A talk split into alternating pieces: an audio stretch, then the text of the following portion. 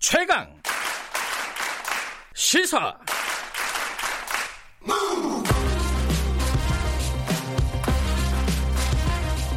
지금 여러분께서는 김경래 기자의 최강 시사를 듣고 계십니다. 예, 김경래 최강 시사 듣고 계시고요. 아까 말씀드린 대로 이재용 삼성전자 부회장 프로포플 상습 투약 의혹이죠. 이 부분을 보도한 뉴스타파 강민수 기자와 함께 뒷얘기도 좀 알아보고요. 궁금한 부분도 있고 오늘 추가적인 보도가 조금 이따 나온다 그러는데 그 얘기도 같이 좀 해보겠습니다. 아, 스튜디오에 나와 있습니다. 강민수 기자 안녕하세요. 네 안녕하세요. 네. 어 일단 뭐 많이들 어제 화제가 됐던 뉴스 중에 하나이기 때문에 네. 아시겠지만은 대략적인 내용부터 먼저 설명하고 이제 시작하는 게 도움이 될 것 같습니다. 네. 그러니까 이재용 부회장이 네. 박근혜 최순실 국정농단 사건 수사를 받던 2017년 초부터 네. 예, 서울 신사동 소재 그 성형외과를 들락거리며 하루에 7, 8시간씩 프로포폴 네. 주사를 맞았다는 게 이 공익신고자분의 주장인 거거든요. 네. 그래서 이분은 그 이 병원에서 일했던 간호조무사의 남자친구고 네. 이 간호조무사와 그 동거를 하면서 네. 자연스럽게 이 간호조무사를 병원에 출퇴근 시켜줬고 네. 그 과정에서 이 병원에 이재용 부회장 이부라는 사람이 들락거리고 있다라는 걸 알게 된 겁니다. 음. 그러다가 이제 하루는 새벽 늦게까지 여자친구가 끝나질 않으니까 그 병원 주차장에서 기다리고 있었는데 여자친구가 올라오라고 해서 그 방에 올라갔더니 어 이재용 부회장이 누워 있었고 띠띠띠 소리 나는 기계와 함께 예, 누워 있었다라는 게 이분의 주장입니다. 누워 있었다는 거는 자고 있었다는 거네요. 그죠? 네, 그 네. 시간이 새벽 두세 시 경이라고 음. 말씀을 하시는데요. 그러니까 사실 그 전부터 와서 수시간 동안 프로포폴을 맡고 있다는 맡고 음. 있었다라는 게 이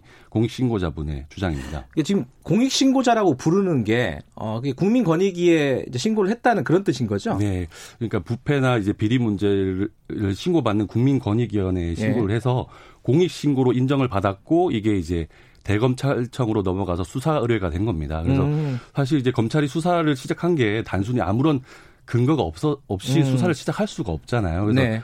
그 제보자의 진술뿐만 아니라 그 진술을 뒷받침하는 여러 가지 증거 자료들이 있기 때문에 검찰에서도 음. 수사에 시작을 한 거고요. 저희도 음. 이제 첫 보도를 시작한 겁니다. 어쨌든 권익위에서도 1차적으로 스크린을 했을 텐데 어, 네. 뭐 타당성이 그래도 인정이 되는 부분이 있기 때문에 검찰에 넘긴 거죠. 더 네. 자세히 알아봐라. 네. 수사를 해봐라. 자, 수사를 하고 있다는 건데, 근데 이제 지금 어 삼성전자 입장은 불법 투약한 사실이 없다 이거잖아요. 물론 이제 불법 투약한 사실이 없다는 거예요. 투약한 사실이 없다는 건 아니고 이제 이제 그 그것 때문에라도 사실관계 조금 더 봐야 될 것 같은데 제가 어제 보도를 보니까 2017년도 무렵에 문자들이 그 간호조무사하고 어 이재용 부회장으로 추정되는 사람과 어 나눴던 문자들이 공개가 됐어요. 근데 그게 이재용 부회장이라는 사실은 확인이 된 건가요? 사실 그 대화는 이제 비밀 대화방에서 이제 이루어진 대화인데. 아, 그래요? 예. 음. 기본적으로, 어, 그 2017년 1월 24일의 대화를 보면 이 부회장이라고 부르지 마. 혼낼 음, 거야. 음, 음, 이렇게 말을 일단 먼저 하셨고요. 곧바라고 부르라고. 네. 그리고 그 전, 전 날인 이제 네. 1월 19일에는 이제 8시 18분에 살아나왔다. 라고 음. 이 부회장이라는 사람이 메시지를 남겼습니다. 근데 네. 이때 당시가 이재용 부회장이 그 특검의 수사를 받다가 구속영장이 기각된 날이거든요. 네. 그날 아침 오전 6시 15분에 서울 구치소를 나온 것으로 이제 확인이 되거든요. 그때 그러니까 뭐 언론 보도들이 그 취재를 다 했으니까요, 네, 언론들이. 네, 네, 그렇습니다. 예. 그러고 나서 8시 18분에 살아났다라고 메시지를 보냈고 그날 11시까지 병원에 간다. 아. 네, 이렇게 말씀을 하세요. 그리고 그런데 이제 그날 병원에 원장님이 안 계신데도 불구하고 네. 11시까지 간다라고 얘기를 했고 네. 그러고 나서 6시 47분에 Thank you 이렇게 한마디를 남긴 거거든요. 네. 그러니까 병원에서 7, 8시간 동안 원장이 없는데도 뭔가 시술을 받았다라고 음흠. 보여지는 정황이 있어서 저희가 라인 메시지를 공개를 한 겁니다.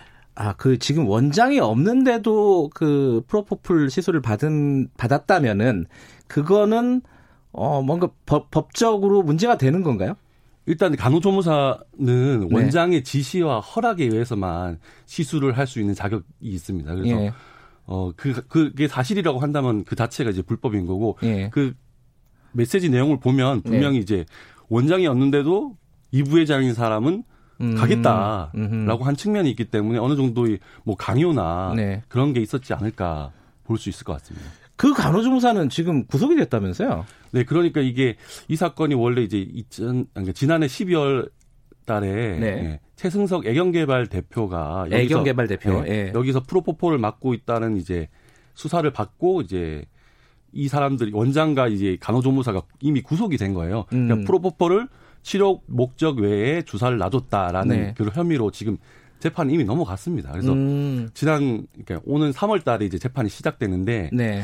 어제 타 매체에서도 보도가 됐는데 여기서 이 병원에서 뭐 유명 연예인이랑 또 다른 재벌 가들 인사들이 네. 수사를 받고 있다라는 지금 그 보도까지 나왔, 음, 나온 상태입니다. 이미 이제 어, 성형외과긴 하지만 프로포폴을 많이 이렇게 투약을 했던 병원인 거고 예. 그 병원이 검찰 수사를 다른 쪽으로도 받고 있었는데 이번에 이제 이재용 부회장 건이 새로 이제 이첩이 된 거다. 이거를 이렇게 보면 되겠네요. 네네, 근데 어, 이 병원은 지금 폐업이 됐고요.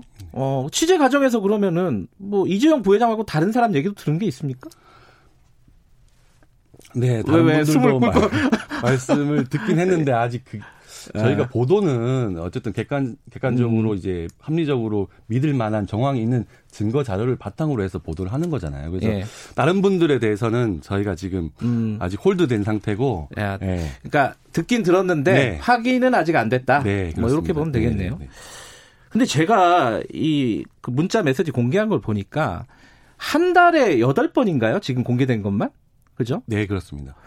이 정도면 좀 심각한 거 아니에요? 그러니까 일주일에 한 두 번 꼴이잖아요. 두세 번 꼴로 예. 예, 병원을 들락거린 건데 네. 그게 어쨌든 하루 종일 그러니까 성형외과에서 이제 일곱 10시에 문을 열면 거의 퇴근할 때까지 하루 종일 그 간호조무사는 그 누군가 오면 이제 그 방에 갇혀서 하루 네. 종일 이제 그분만 주사를 놔주는 일을 해야 되는 그런 아, 상황. 또 위급상황이 생길 수 있으니까 옆에서 그러니까 보는 거군요. 프로포폴은 이제 아.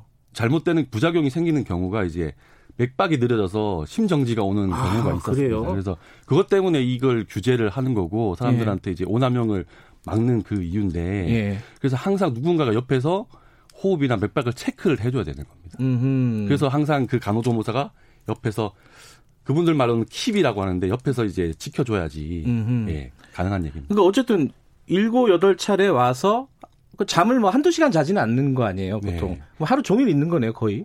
그 라인 메시지상으로 보면 아침 10시 반이나 11시에 와서 네. 저녁 7, 8시까지 있다가 가시는 걸로 thank you라는 그러니까 올 때마다 갈 때마다 이제 thank you라는 어. 메시지를 남긴 거거든요. 그러니까 이게 병원에 들어갈 때와 나갔던 시간을 문자로 추정할 수 네네네네. 있는데 네, 네, 네. 그게 한 7, 8시간 걸린다. 네네.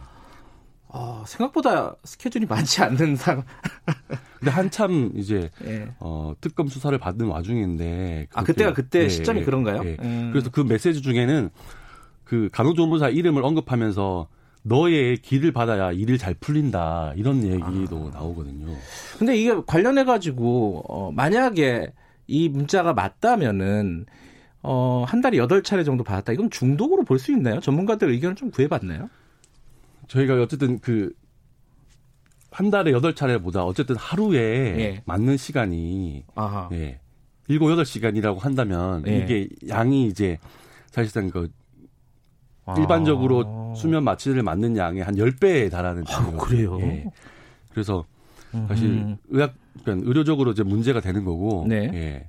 그렇습니다. 알겠습니다. 그 삼성전자 반응도 먼저 좀 들어볼게요. 저희들이 사실 삼성전자 쪽에도 반론 요청을 했는데 어, 삼성 측에서는 어, 언론에 배포한 입장문을 보내는 걸로 가름을 했습니다. 이게 어, 내용을 보면 투약 불법 투약 사실은 없다. 검찰 수사를 통해서 진상이 밝혀지길 바란다.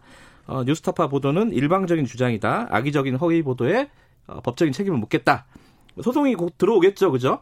자, 근데 한 가지 궁금한 거는 삼성이 취재를 했을 거 아니에요. 네. 삼성이 아무런 해명을 안 했나요? 지금 왜냐하면 제가 왜 여쭤보냐면은 불법 투약 사실이 없다라고 했으면은 불법이 아니라는 걸 증명할 수 있는 뭔가를 제시할 수 있었던 거잖아요. 삼성은.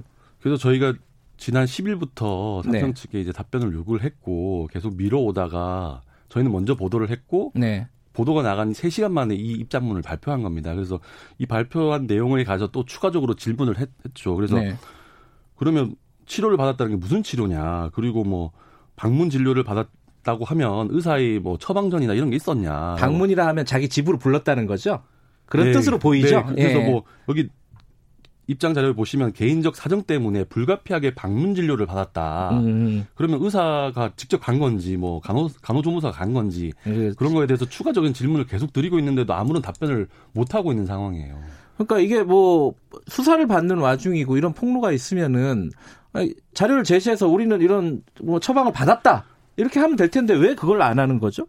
저희도 좀 답답한 부분이긴 한데 네. 그래서 계속 질문을 드리고 있고 저희 뭐 검찰 수사나 저희가 보도하는 이유가 네. 어쨌든 삼성 측에서는 불법은 없었다라는 얘기인데 네. 저희가 어쨌든 그 불법 그러니까 이재용 부회장이 그 프로포폴을 주사받는 과정에서 네. 불법적인 정황과 혐의가 보이는 자료가 저희가 확보를 했습니다. 그래서 예, 아, 조만간, 보도 안 한 것도 예, 조만간 저희가 후속으로 보도를 할 음. 거고요. 그래서 그렇기 때문에 저희가 이 보도를 시작한 거고 어제 보도는 다시 이제 처음 시작하는 스타트라고 음. 보시면 될 것 같습니다. 지금 뭐 제가 같은 회사 다니고 있어서 잘 알고 있는데 8시에 이제 보도가 나가잖아요. 네. 어떤 내용이 들어가 있습니까? 오늘 그러니까 나가는 거는? 이재용 부회장께서 네. 어, 그 성형외과뿐만 아니라 네. 본인의 집 한남동 자택에서도 프로포폴 음. 주사를 맞았다라는 주장을 음. 저희가 보도할 예정입니다. 어떤 근거로 그거를 보도를 하는 거죠? 저희가 이제 이 공익신고자분이 예. 그 간호조무사를 지난 2018년부터 작년 여름까지 작년까지요? 예. 예. 8월까지 이제 그 여자친구랑 같이 살았는데 예. 일요일마다 어딘가 가자라고 예. 해서 같이 데려다 주기 시작했는데 그게 일주일에 두세 번 네. 예, 한남동 이재용 부회장 집 근처로 데려가 줬다는 겁니다. 예. 그리고 그 과정에 가기 전에 이제 간호조무사가 집에서 프로포폴 약이랑 프로포폴 음. 주사 기계를 챙겨갔다. 음. 예, 이런 주장을 하셨습니다. 그 내려준 곳이 어, 이재용 부회장 집이라는 사실은 어떻게 확인할 수 있는 거죠? 근데 그 부분은 저희가 좀 근거 근거 자료로 추후 네. 보도에서 좀 보여드릴 텐데요. 예. 오늘은 일단 그 공익신고자분의 음. 어, 진술을 중심으로 해서 예, 한남동 의 간호조무사가 왔다 갔다 했던 그 진술을 중심으로 보도할 예정입니다. 그게 한 얼마나 자주 왔다 갔다 했다는 거예요? 그러니까 일주일에 두세 번. 그러니까 일요일 아침에는 꼭 갔고 예. 그리고 이 간호조무사가 퇴근하고 나서도 퇴근 후에 바로 데려가서 이제 한남동으로 태워주고 음, 갔다는 겁니다. 그래요. 어, 오늘 보도 8시에 나오는 것도 보고 그럼 언제까지 이 보도가 계속되는 겁니까? 이번 주 넘어서 다음 주까지 계속 예정. 아 그래요. 네. 음. 근데 한 가지 좀 궁금한 거는 이부진 어, 신라호텔 사장 어, 프로포폴 투약 의혹도 강민수 기자가 보도를 했잖아요. 네, 제가 지난해 3월에 보도를 했습니다. 그때 검찰 네. 수사했다는 소식까지 들었어요. 검찰이 수사에 착수했다. 지금 어떻게 돼가고 있습니까? 그때는 이제 경찰에서 아 경찰이었나요? 네, 경찰에서 음. 수사를 해서 지금 그 병원 원장과 간호조무사들을 이제 피의자로 예, 입건된 상태인데 작년에 이제 그 재벌과 관련된 마약 사건이 많아가지고 수사가 네. 좀 더뎌졌다라는 말씀을 하고 계세요. 그리고 음. 계속 진행이 되고 있긴 한데 아직 예, 결론은 안 내린 상태. 종결이 되진 네, 않았군요. 네, 네. 어, 뭐 기소가 된 것도 아니고 네, 네, 네. 수사 자체가 뭐 종결이 된 것도 아니고 아, 진행 중이다. 이부진 사장은 혹시 어 뭐 경찰이라든가 이런 데 소환이 된 적은 있나요? 제가 주, 취재한 바로는 소환까지는 안 됐습니다. 아 그래요. 뭔가 뭐 수사를 미루는 이유가 있나요? 거기까지는 취재가 아직 안 되는 거죠. 저도 계속 간접적으로 네. 수사 진행 과정에 대해서 듣고 있는데 네. 계속 이제 간호조무사 저희 이부진 사건 때 신고했던 분의 이제 진술을 음. 맞춰가지고 계속 취재는 하고 있습니다. 예, 예, 알겠습니다. 이게 뭐 다음 주까지 계속된다고 하니까 어, 보도 내용도 좀 지켜보고 삼성이 어떻게 해명을 하는지도 좀 같이 좀 지켜봐야 될 것 같습니다. 오늘 나와주셔서 감사합니다. 고맙습니다. 네, 고맙습니다. 뉴스타파 강민수 기자였습니다. 김경래 최강시사 1부는 여기까지 하고요. 어, 잠시 2부에서 뵙겠습니다.